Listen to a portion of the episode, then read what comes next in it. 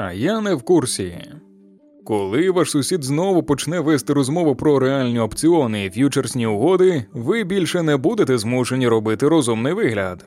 Ба більше зможете розповісти цьому задаваці, наскільки крутими вовками з Брюгге були середньовічні біржові торговці, а також чому, коли у вас немає золота, варто казати про це одразу.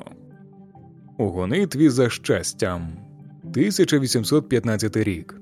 Усі фондові біржі Європи налякані поверненням Наполеона. Від результатів битви під Ватерлоу залежала також доля англійських державних паперів. Якби Наполеон переміг, вони різко впали б у ціні.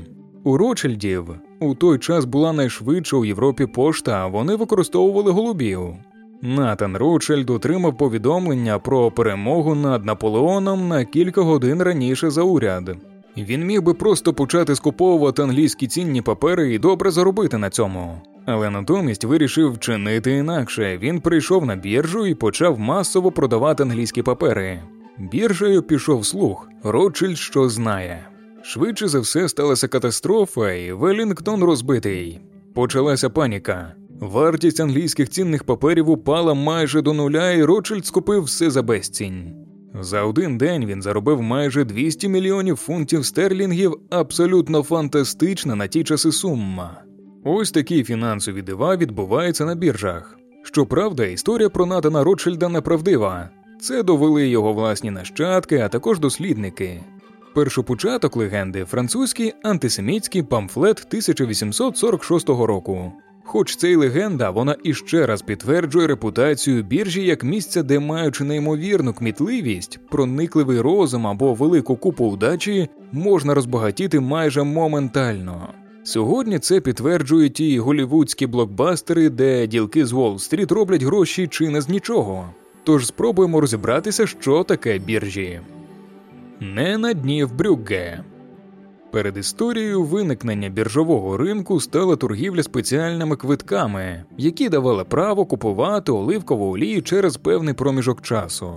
Це запобігало її дефіциту протягом року. Така торгівля правами відбувалася ще у другому столітті до нашої ери у Греції, задовго до появи бірж у сучасному розумінні.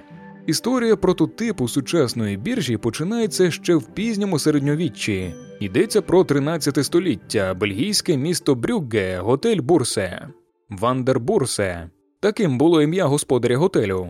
Створив будинок для ведення торгівлі. Там навіть були зали для роботи клерків, окремі приміщення для переговорів та сейфи. У 1309 році цей заклад отримав назву Борж.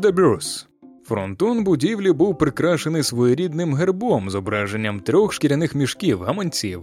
Іноземні комерсанти, що прибували до Брюги, зазвичай зупинялися у цьому готелі, знайомилися там з іншими торговцями, укладали договори. Готель Бурсе задовольняв торговців ще й тому, що поряд із ним було розташоване представництво найбільших торгових центрів Флоренції та Генуї.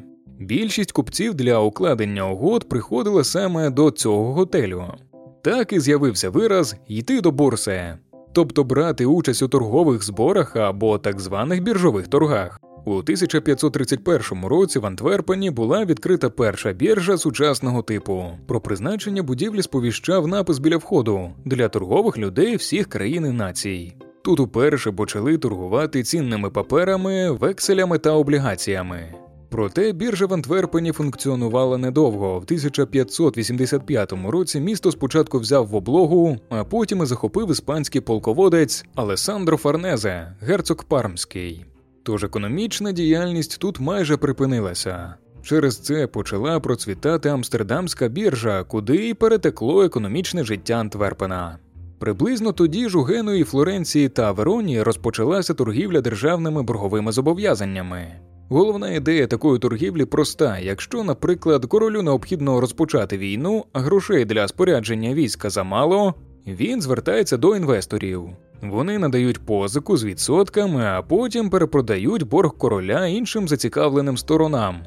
На біржі торгували не лише товарами і боргами королів.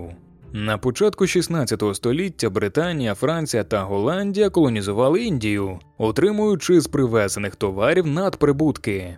Проте такі експедиції були дуже ризикованими. Окрім загрози піратських пограбувань, існувала ще й небезпека шторму і поганої навігації. Щоб зменшити ризик повністю втратити вкладені гроші, судновласники шукали інвестора, який своїм коштом спорядив би судно і екіпаж в обмін на відсоток від виторгу, якщо поїздка буде успішною. Ці ранні товариства з обмеженою відповідальністю тривали лише один рейс. Для наступного рейсу такий сценарій потрібно було повторити. Проте ці разові угоди не були виправданими. Тож у 1602 році голландська Ост-Індійська компанія заснувала вже згадану біржу в Амстердамі, де торгували ще й акціями компанії. А першим акціонерним товариством була саме ця Ост-Індійська компанія. Логіка тут проста, оскільки інвесторів було багато, компанія виплачувала дивіденди відповідно до розміру частки акціонера в усіх рейсах, незалежно від того, чи повернулися усі кораблі. Згодом у 1621 році було створено ще й Вест-Індійську компанію, що була влаштована у той самий спосіб. Її акції можна було придбати не тільки мешканцям Нідерландів, а й іноземним вкладникам. У цей період в історії фінансової справи з'являється фігура акціонера, який має право на частку прибутку підприємства та повинен нести за це додаткові ризики. Такі акціонерні частки були дуже цінними, тому надалі на біржах саме ними вели торги все частіше. Без чітких регулювань і прозорості сумнівними економічними методами було доволі легко створити ажіотаж буквально з нічого. Цікавою тут є сторінка в історії Франції, пов'язана з шотландцем Джоном Лоу у першій чверті XVIII століття. Завдяки протекції герцога Філіпа II Орлеанського, котрий тоді був регентом іще юного короля Людовіка XV, Джон Лоу у 1716 році створив у Франції перший акціонерний приватний генеральний банк, який, проте, вже через два роки став державним, а сам Лоу став міністром фінансів Франції. Спочатку Лоу заявив, що наведе порядок у зруйнованій війною Франції. На його думку, розвиток торгівлі гальмувався недоліком вільної ліквідності. Максимальний обсяг грошей в економіці був обмежений національними запасами золота. Тож Джон Лоу вирішив надрукувати паперові гроші. Французи повірили, що ці банкноти забезпечені золотом, яке, за словами Лоу, видобувалося місісіпською компанією в Луїзіані. Акції цієї компанії неймовірно зросли в ціні, і всі почали їх швидко скуповувати.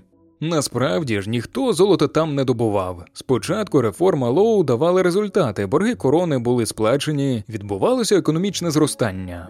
Але потім вкладники почали вимагати обміну своїх паперових грошей та акцій на золото. На тлі панічних чуток так само зробили й інші. Піраміда розвалилася, а Лоу ледве встиг втекти з країни. Як усе працює? Для розуміння принципу роботи біржі варто порівняти її з іншими місцями продажу та купівлі товарів, хай навіть із ринками чи ярмарками. Головною ознакою біржі є те, що на ній оперують не з конкретними наявними товарами, а з окремими кількостями товару окремого виду. Тобто купують не 10 тисяч кілограмів саме цього алюмінію, привезеного у вагонах з конкретною нумерологією, а просто 10 тонн алюмінію продають не тисячу конкретних акцій певної компанії з відповідними порядковими номерами, а просто тисячу акцій цієї компанії. Наведені приклади відповідають загальному поділу бірж на два типи фондові і товарно-сировинні. Перші, на відміну від других, більш спекулятивні. Це пов'язано з тим, що товарна біржа орієнтована на реальне забезпечення нагальних потреб клієнтів і навіть цілих країн у енергоносіях, різноманітній сировині та їжі. Акцію можна продати, купити або передати одразу, або навіть через багато років. А ось барель нафти або вагон сільськогосподарської продукції перепродати набагато складніше, тому що після утримання споживач майже одразу використовує їх за прямим призначенням. Найчастіше в контексті бірж ми чуємо декілька словосполучень: ф'ючерсні контракти, форвардні операції, спотові угоди, опціонні контракти та своп угоди. Для розуміння принципу роботи біржі вони як клікнеп для неосвічених. Ф'ючерсні контракти стали одним із найуспішніших нововведень на фінансових ринках за останні десятиріччя. Ф'ючерсний контракт це угода між продавцем або покупцем і кліринговою палатою ф'ючерсної біржі про постачання стандартної кількості базових інструментів за узгодженою ціною на конкретну дату в майбутньому. Предметом фінансового ф'ючерсного контракту можуть бути різні інструменти: іноземна валюта, депозитні сертифікати, банківські депозити, акції, облігації, векселі, довгострокові казначейські зобов'язання, фондові індекси. Форвардні операції це купівля-продаж певної суми валюти або іншого товару між двома суб'єктами з наступним переданням її в обумовлений термін та за курсом на валютній біржі або за встановленими умовами, визначеним у момент укладання контракту. Різниця між форвардними та ф'ючерсними угодами полягає в тому, що перші укладаються на позабіржовому ринку, а тому є менш ліквідними. Ф'ючерсні ж угоди і обов'язки за ними можна перепродавати третій стороні. Спотовою або касовою угодою називається контракт на купівлю продаж якого-небудь активу з негайним виконанням. Прикладом такої угоди є звичайна угода купівлі-продажу будь-якого фінансового інструмента, наприклад, акції, облігації або валюти. Опціонні контракти ті, що дають покупцеві за певну плату право, яке проте не є його обов'язком, купити чи продати на основі стандартного контракту валюту чи інший товар за зафіксованою ціною у визначений день. Своп угоди це угоди з умовою обміну сторін фінансовими активами. Укладення угоди про купівлю чи продаж товару супроводжується укладенням іще однієї угоди про зворотну купівлю чи продаж того ж товару через вказаний термін на тих самих чи інших умовах. У процесі проведення торгів на біржі є висока ймовірність виникнення нестандартних ситуацій, причиною яких може стати помилка чи спроба махінації. В такому разі конфлікт вирішує нейтральний орган, наприклад, третейський суд. Кожна країна ввела чіткі правила допуску компаній для торгівлі на біржі. Цінні папери допускають до торгів лише після проходження процедури лістингу, тобто внесення до біржового реєстру. До речі, роль держави в історії світової біржової торгівлі неоднозначна. З точки зору впливу держави на біржу можна виділити три основні типи бірж. У Англії та Америці переважали біржі, які мали приватно-правовий характер вільні корпорації, приватні об'єднання. Держава ніяк не втручалася в їхню діяльність. Німецькі ж біржі діаметрально протилежний варіант. Саме держава заснувала їх та всебічно регулювала біржову діяльність. Такі біржі називаються публічно-правовими, але найбільше у світі поширений третій тип біржі, що характеризується обмеженим державним втручанням. Це в переважній кількості випадків відбувається на створенні біржового законодавства й інших аналогічних актів, що регламентують біржову торгівлю. Саме такий тип біржі і переважає нині на заході. З розвитком та ускладненням інструментів фінансового ринку на тлі прискореної глобалізації роль держави як регулятора зростає. Саме відсутність належного державного контролю ринку іпотечного кредитування стала однією з ключових причин кризи 2008 року. Тоді великий бізнес поводився занадто безвідповідально, тому що був упевнений, держава не допустила би колапсу економіки та банкрутства системоутворюючих банків too big to fail, тобто завеликі, щоб збанкрутувати. Загалом, якщо на фінансовому ринку трапляється форс-мажор, збанкрутувати можуть цілі держави. Таким руйнівним потенціалом не володіє жодна інша комерційна індустрія. Навряд чи знайдеться інша громадська сфера, що впливає на кожну людину та на цілі держави, залишаючись при цьому закритою та мало зрозумілою для неспеціалістів. Біржі відгороджені від непосвячених складною технічною мовою. Це або професійний жаргон, або математичні формули. Лише дехто може одразу пояснити, навіщо потрібен кредитний дефолтний своп або чим брокер відрізняється від трейдера. У більшості непосвячених при цьому склався дуже стійкий стереотип, що на таких торгових майданчиках обов'язково має бути багато людей, які постійно щось вигукують та про бозне що безперервно розмовляють телефоном. Проте реальність відрізняється від фантазій сценаристів фільму Вовк з Уолл-стріт. Варто розуміти, що кінострічка зовсім не передає внутрішній дух біржової торгівлі. Середньостатистичний фінансист не надлюдина, а звичайний офісний клерк, який цілий день проводить перед монітором. Світові та українські біржі. Символ американської фінансової могутності, величезних грошей і складова частина великої американської мрії це Нью-Йоркська фондова біржа, відома також під назвою Велика Рада. Це найбільша за ринковим оборотом біржа у світі. Свій бізнес понад два століття тому продавці та спекулянти вели в тіні платанового дерева, що росло поруч. Звідси й назва документа, який 1792 року зробив діяльність торговців офіційною. Саме з угоди під платанами Нью-Йоркська фондова біржа й бере свій початок. Лондонська фондова біржа одна з найбільших і найстаріших бірж Європи. Її вважають найбільш інтернаціональною у світі. У неї також є своя нестандартна історія появи. Торговці в Лондоні час від часу зустрічалися у кав'ярнях. На це була причина. Власники посилали хлопчиків дізнаватися останні новини у порт, і ті розповідали про доставку вантажів або ж навпаки про кораблетрощі. Крім цього, зі всіх куточків світу на кораблях прибувала інформація, яку вже тоді високо цінували. Усі ці дані записували на дошці, що висіла позаду відвідувачів, а сам вхід коштував пенні, хоча за ці гроші клієнт і каву отримував. Деякі кав'ярні, серед них і Джонатанс Кофі Хаус, згодом почали видавати власні інформаційні листівки, тому тут збиралося багато торгового люду. У 1748 році кав'ярня згоріла, проте дуже швидко була відбудована за сприяння брокерів. Спершу вона називалася New Jonathan's Coffee House, а потім назву змінили на The Stocks Exchange, відповідник сучасному фондова біржа. А оскільки заклад був розташований дуже близько від фондового ринку, то зовсім скоро вони об'єдналися у майбутню лондонську біржу. А як було у нас?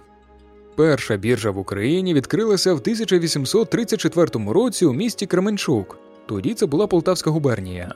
У 1848 році з розвитком морського порту та самого міста Одеси як центру торгівлі утворилася регіональна біржа. Одразу після реформи 1861 року біржі з'явилися у Києві, Харкові, Миколаєві та інших містах. У статуті Харківської біржі, затвердженому 4 жовтня 1868 року, було визначено, що Харківська біржа це збірне місце для взаємних відносин та угод по всіх оборотах торгівлі і промисловості для отримання необхідних відомостей.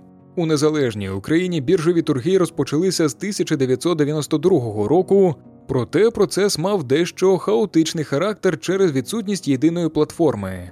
Нею згодом стала Українська біржа, фондова біржа цінних паперів України. У 2008 році найбільші гравці ринку цінних паперів запропонували проект і підписали договір із московською біржею на той момент фондова біржа РТС. Остання виступила тримачем 49% акцій новоствореної української біржі. Вже у березні 2009 року почалися перші торги цінними паперами. Ще через рік на УБ можна було торгувати ф'ючерсами і ще через один опціонами. Можливість торгувати через інтернет з'явилася в УБ одразу після старту у 2009 році. Україна належить до тих держав, де правила гри на біржі арбітуються. Таким органом у нас є Національна комісія з цінних паперів та фондового ринку. Кожні 15 секунд, допоки відкрита УБ, заново обчислюється український індекс Доу Джонса, якщо таку паралель можна провести. Індекс українських акцій, індекс UX. Він базується на п'ятьох звичайних акціях зі списку блакитних фішок. Вираз походить від кольору фішок у казино. Блакитні мають найбільшу ціну української промисловості, тобто за станом п'яти найбільших у своїй галузі компаній. На момент здачі номера у друк цей список складався з таких назв: Райффайзен Банк Аваль, Центренерго, Донбасенерго, Моторсіч, Укрнафта.